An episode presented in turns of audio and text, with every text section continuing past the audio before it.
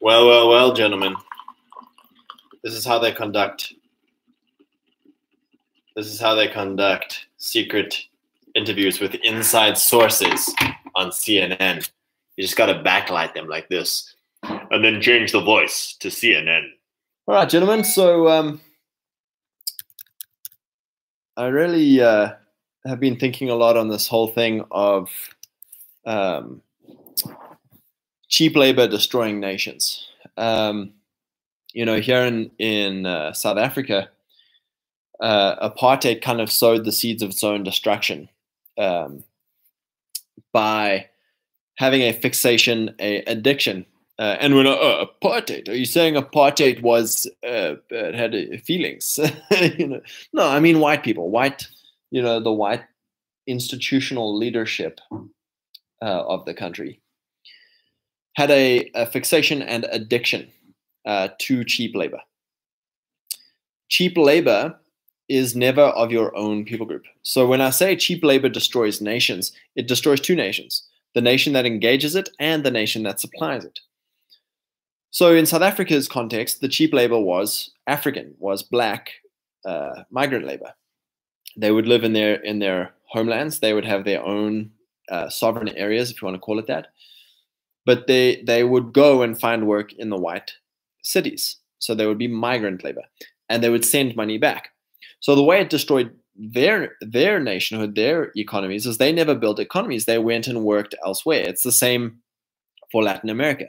Latin America sends uh, migrant laborers up into America, into the USA, and so their economies suffer. Their families suffer. Uh, you know, it's just it it destroys their nation. You know. Now, how does it destroy those who engage in it?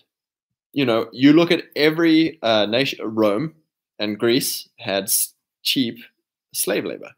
Uh, Britain had uh, slave labor, and then obviously engaged in the colonial uh, cheap labors. Uh, America, South Africa, Rhodesia. What what introducing cheap labor is is it's always a foreign group.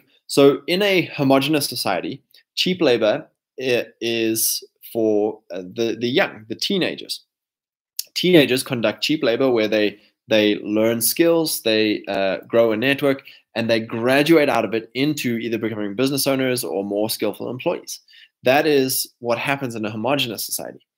Now, in a cheap labor, migrant labor society, the teenagers are pushed out of that cheap work for uh, migrant laborers.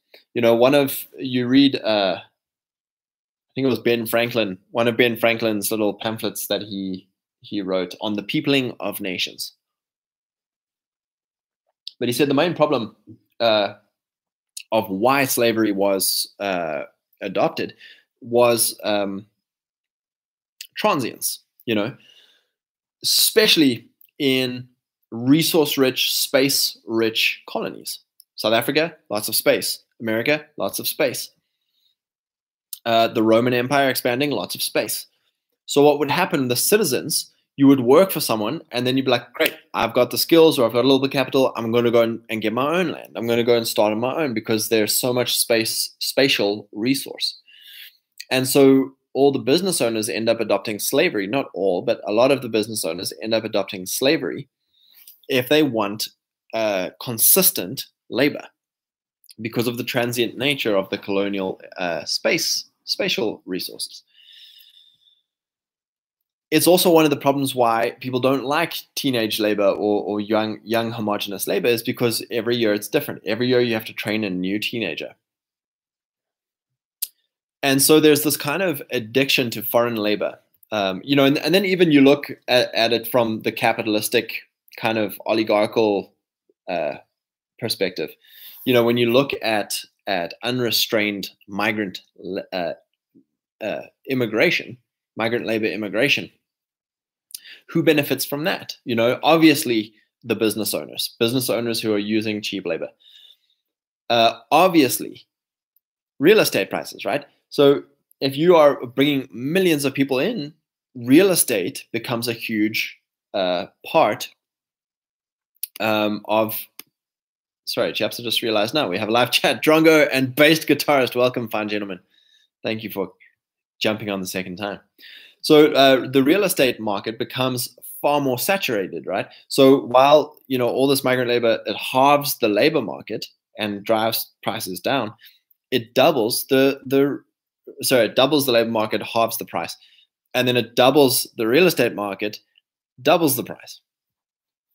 So that's a, a kind of thing that destroys the nation because now young families that want uh, to get their own house now have all of these, uh, you know, high uh, property prices. You know, so that, that's another whole, whole aspect of this. RJJ, good evening, and Copper Star. Fighting a war against cats, wife decided to start feeding. Well, sir, I played the heartless Nazi Putin card we had cute kittens come to our deck in the midst of winter right before we left for South Africa. And my wife was like, oh, let them in. And I was like, no, they must freeze. And here we are in South Africa. if we had let them in, we would be nursing cats in the winter. We would not have left. So I, I send my condolences to you, Copper Star. my condolences indeed. Uh, anyway. So, um, Drongo, it is Sunday, so there is no rain to kill the Wi-Fi. It is the Lord's blessing upon our Sunday stream. We we actually did have rain earlier today, but uh, it it has driven off in time. So, what was my whole point that I wanted to get to here with our um, our uh, migrant labor and cheap labor? Oh yeah, so cheap labor, how cheap labor destroys nations. You know, one of the biggest um, you know, so so we've addressed there, you know, how it destroys their own nation because they aren't developing their own economy, uh, how it destroys our nation uh, through uh, edging out the young and the poor, you know, and that. Oh, so there's another point. So uh, in a homogenous nation, you will have your own poor, right? You'll have your own poor classes. They need work, you know, and so if you're importing another nation's poor class to compete with them, you know, so you're competing for the the poor are competing. You're competing with teenagers you're competing for the residential market. Uh, another issue uh, that cheap labor provides is that because it'll never be of your own people, right? People feel bad having cheap labor of their own people. That's why you edge out your own poor in, you know, you'd rather hire a poor Mexican or a poor black than a poor white because, oh, I don't feel good about paying him that price. Exactly. He's your your own people. You should be looking after him. You know, and so you don't feel bad about stiffing other other ethnicities. You don't be, feel bad about poor working conditions or poor pay, etc., for other uh, nations. And what this does is it introduces racial strife, ethnic strife, or grievances. Right now, often a lot of the first generation migrant laborers are just super pumped for the opportunity. They're super grateful to work for very low wa- wages. But their children who grow up, number one, they grow up not as native, uh, not as the host nation, right? They they are different, so there is no integration. So that's one form of grievance. The second form of grievance is, you know, their parents are still treated as, you know, migrant labor.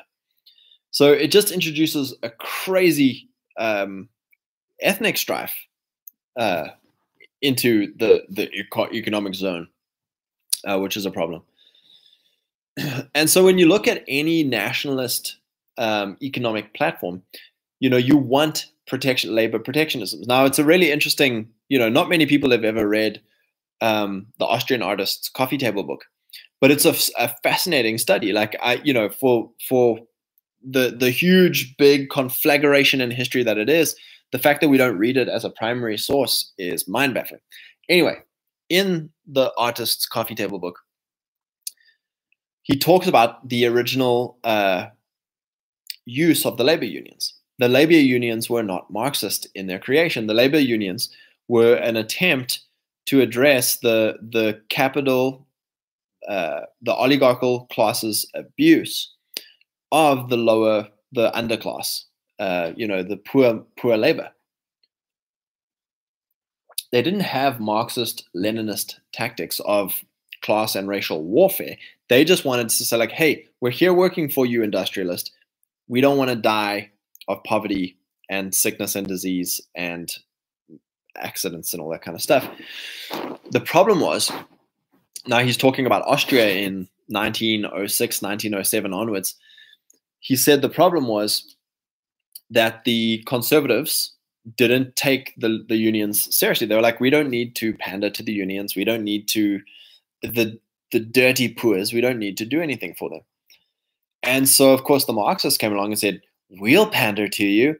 And so, since like 1911, all unions around the world have basically been synonymous with Marxism because the Marxists were the only ones who paid attention to the dirty poors. And so this brings, you know, the the, the question back to Christian nationalism for us, or, or just the the nationalist for anyone who's a serious nationalist of like there are nationalist solutions to our, our current clown world problems. One of those solutions has to be caring for our own poor. You know, you can't just be, you know, a middle class bougie nationalist who's like, oh, your nationalism and all this stuff. And then you look at your underclass and be like, uh, let's uh, outsource them or get rid of them or, you know, uh, ignore them, whatever. It's like, no, all, all nationalist thought has to have the undertaking of driving your own poor out of poverty and out of violence and out of degeneracy. And so unfortunately, you know, when you look at at anything that kind of touches on that, people get very antsy because you know they've been so memed into unions are Marxist. Uh, looking after the poor is socialist. Um, you know, uh, punishing oligarchs is communist. And it's like, no, no, no. Like we've all got very nationalistic uh, reasons and motivations to do those things. You know, any any serious nationalist has to you don't have to like your poor but you have to realize that they are your poor. And so you have to deal you have to deal with them uh, ben, ben benevolently. You know you want your own poor to be driven out of poverty. And so one of the huge things there is you don't want to be importing labor to compete with them. You don't want to be importing uh, another underclass to compete with them for labor you don't want to compete and uh, import another underclass to compete with them for housing you don't want to import another labor class to compete with them, you know, for space, for law and order space, you know, because you start getting these enclaves that, you know, law and order is is a huge uh, need for the underclass. It's a very violent life. So, who dares wins. Welcome, fine sir. Glad you didn't miss it. Drongo, Africans should invent snow. It is way more wholesome than rain. Well, you know, it would it certainly would be a miraculous it would stop society i think if it snowed here when it does snow here like once every couple years you know you'll have a a snow day god forbid where there's like some speckles probably like everyone finds out where the speckles are going to be so it's normally like an hour down the road they'll have snow like for five minutes and like the whole province will arrive to witness this white stuff. Copper Star. Oh, they stay outside. They just lounge on the porch, and if I walk outside, they run over to feed them. I chase them off, and there they are next time. Yes, my friend, you have become you have become the cat whisperer. If they pay their rent and keep the rodent population down, then maybe they'll be useful to you. But otherwise, they're gonna they're gonna eat you dry, my friend. Your wife's going to be buying them premium cat kibble nibbles. And then soon they'll be in your house sleeping on your bed. And maybe even trying to suffocate you in the night by sleeping on your face. Then you'll know the tables have. Anyway, praise God. So, yeah, chaps thought that was a, a nice, uh, a nice thing to chat about. We can uh, think more on that uh, philosophically but just going forward, you know, and and it's hard for us, you know, it's hard for us to compete until your institutions actually make laws for your people, you know, because until you you kick out foreign cheap labor, your guys can't compete. You can't compete, you know, until everyone switches over at once. You can't compete. You know, I, I had a a chat with um, old Andrew here the other day, and we were just saying, you know, we still have uh, African, you know, black uh, housekeepers and black gardeners and black laborers working for us you know and it's it's a thing of like it's not hypocrisy because it's like you literally there is no other option there are no white boys offering landscape services in south africa there are no white people offering housekeeping services in society you know there are no there is no ability to that you would pay cheap labor. And it's the same in America with Mexican cheap labor and and you know there, there are alternatives, but you you cannot compete with the price points. So just all interesting stuff uh, to think on. Um, I praise God. So, gentlemen, I uh, hope you're all uh, having a great weekend. Um, keeping your head above all of the uh, war madness. You know, it's funny how uh, I think there's like a huge bloodlust in all of you know our society. Our Western societies have become so uh, what's the word I'm looking for? Uh, atomized, or uh, what is the word I'm looking for? Divided. Um, that there's a huge bloodlust that is being fulfilled uh, vicariously through other people's wars. You know, it's like, you know, you have all these liberals taking the side of Ukraine because they all think that they are the heroic, you know, whatever. But it's like it's their own vicarious wish uh, to destroy and and kill the strong patriarchal types. Then all of all of the right wing guys are like, oh, sweet, you know, like just a war between empires is what we see it. You know, it's kind of like it's it's really akin to the Taliban uh, kind of thing at the end of last when was Taliban? End of last year? Anyway where we were all like celebrating for them like good on them like like good on them. And then everyone's like oh you're celebrating the Pashtis you are Taliban. So, but it's like no no no like I don't you know like don't you know the Taliban are evil and they do all these crazy things and it's like no, no, chaps. Look, you know, I'm not saying I'm. I bought a tally flag and now I say the prayers five times a day. I don't. But you can you can see what is good um, for certain uh, people. You know, does it serve our interests? And right now, our interests, you know, as nationalists, are not being served by the GAE. You know, in fact, the GAE is subjugating our nationalist groups. They they are acting against the interests of our nationalist groups. So when the GAE uh, takes a knock and starts to lose its power and to be weakened, you can say this is a wonderful thing for us. It's a good thing for us. You know, and then people are like, oh, you hate America. And it's like, no, like actually, if you loved America, you would realize uh, that the GAE is a cosmopolitan empire that is not America. Like Americans are not in control of the GAE. It's like anyone can be an American. And it's like, and there's your problem. You know, you you have no respect. A lot of people have no respect for the original host American nation. You know, it was the same way for uh, for the global Anglo Empire, GAE 1.0. You know, everyone in power were not uh, Anglo, you know, loved their Anglo people, and it's like no, you had financiers and bankers and foreign uh, aristocrats and foreign bankers, and you know, it's like using the the Anglo's as pawns in their global resource extraction game. Uh, you know, now kind of turning, then turning all of the institutions against the Anglo's and and the Anglo nations and bringing the world uh, to to pit them against them. You know. So the American people is not the same thing as the American Empire. You know, the Anglo people are not the same thing as the Anglo Empire. And so when you see the empire taking a knock, you can celebrate that perhaps your nation stands a chance of sovereignty someday soon, hopefully in our lifetimes. So it's all been a very interesting uh, propaganda fest kind of Lord, what can we speak on? That's not that's not all of this crap. Who dares wins? I found a very good and concise explanation of the situation. I can post the link after the stream in the comments. Yes, please do. Uh, Copper Star, my wife has already been asked if she's ready to have to go back to work once I'm drafted. These people are insufferable. Yeah, you know, it's it's ridiculous. Um,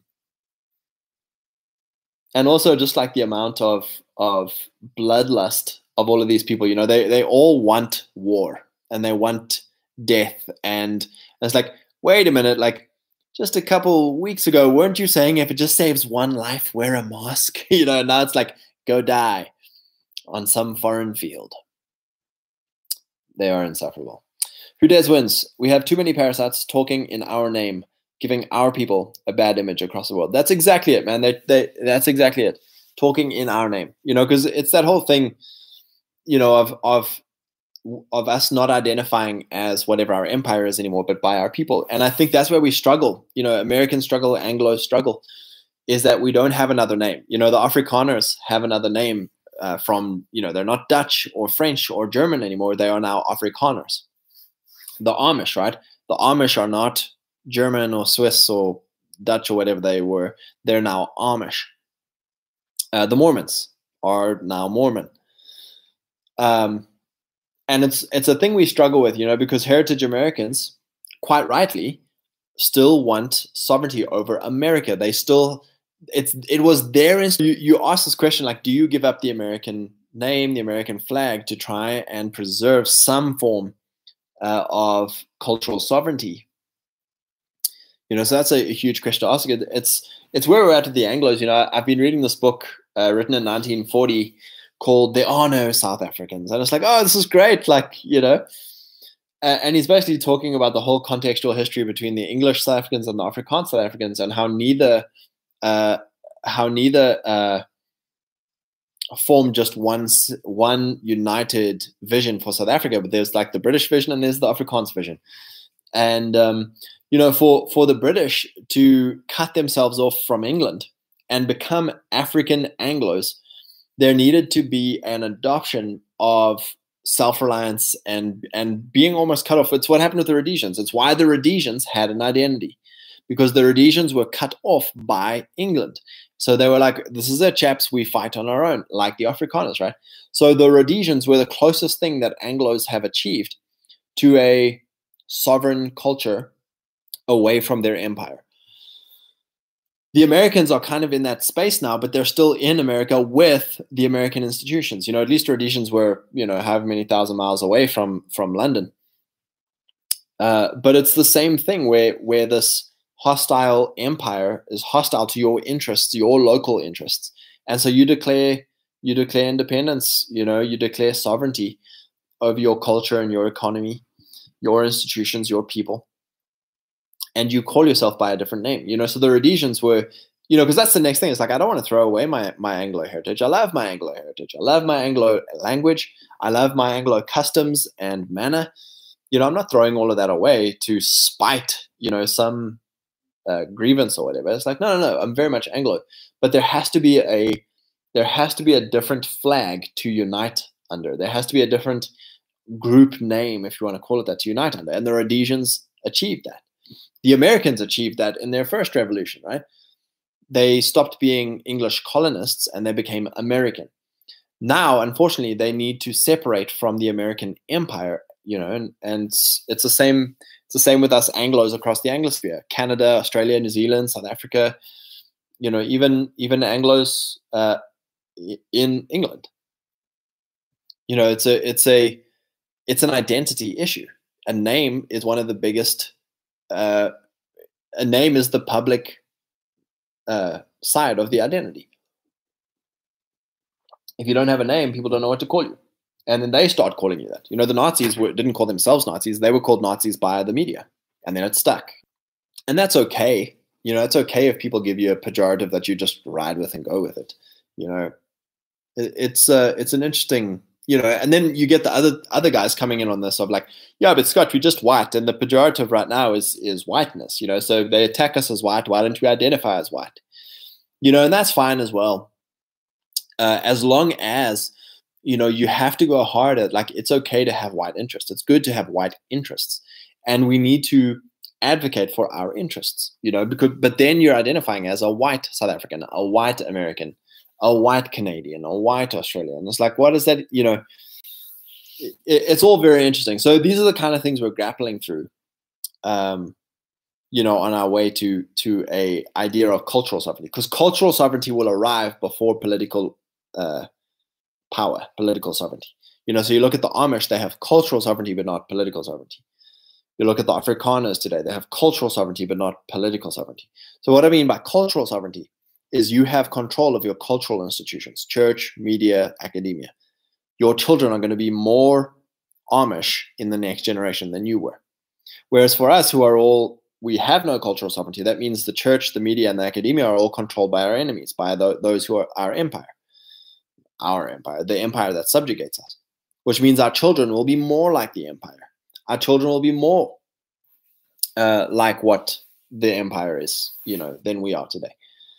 And that's our main issue right now is, uh, you know, we political sovereignty, uh, you know, can only come once the empire crumbles. I think the Amish know that. You know, there is no there is no chance of political sovereignty for the Amish or the or the Mormons Uh, you know, there's no, and this is why where I'm at with with the whole Ukraine situation. There is no chance of political sovereignty for the Ukrainians either way. They're a vassal of of the the the GAE or they're a vassal of the Russians. There is no other way for them. So it's like, chap, pick the lesser of two evils. You know, don't be stupid trying to kill all your people on some you know suicide glory pact. It's like you're a vassal state.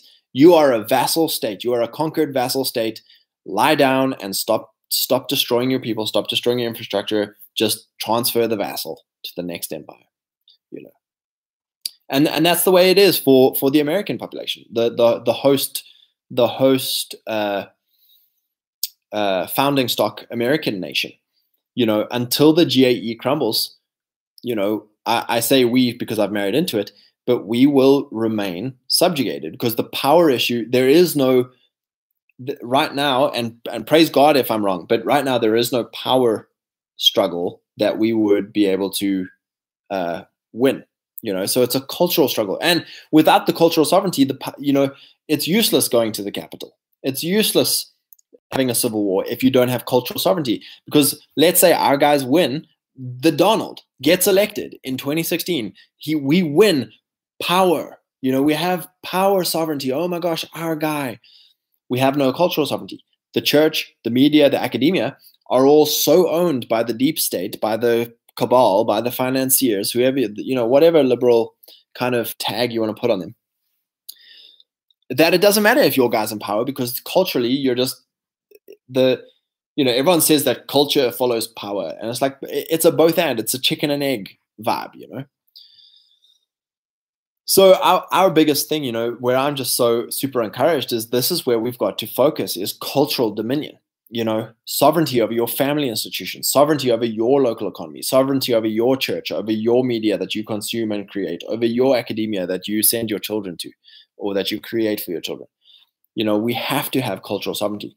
The Amish and the Mormons are in a better place to wield power uh, than heritage uh, Americans or Anglos are because they have cultural systems, cultural sovereignty systems, which allow them to wield power for their interests, not for everyone else.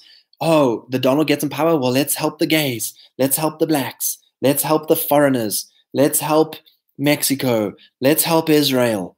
You know, let's help let's help China. You know, let's help everybody but the host nation, the host heritage founding stock.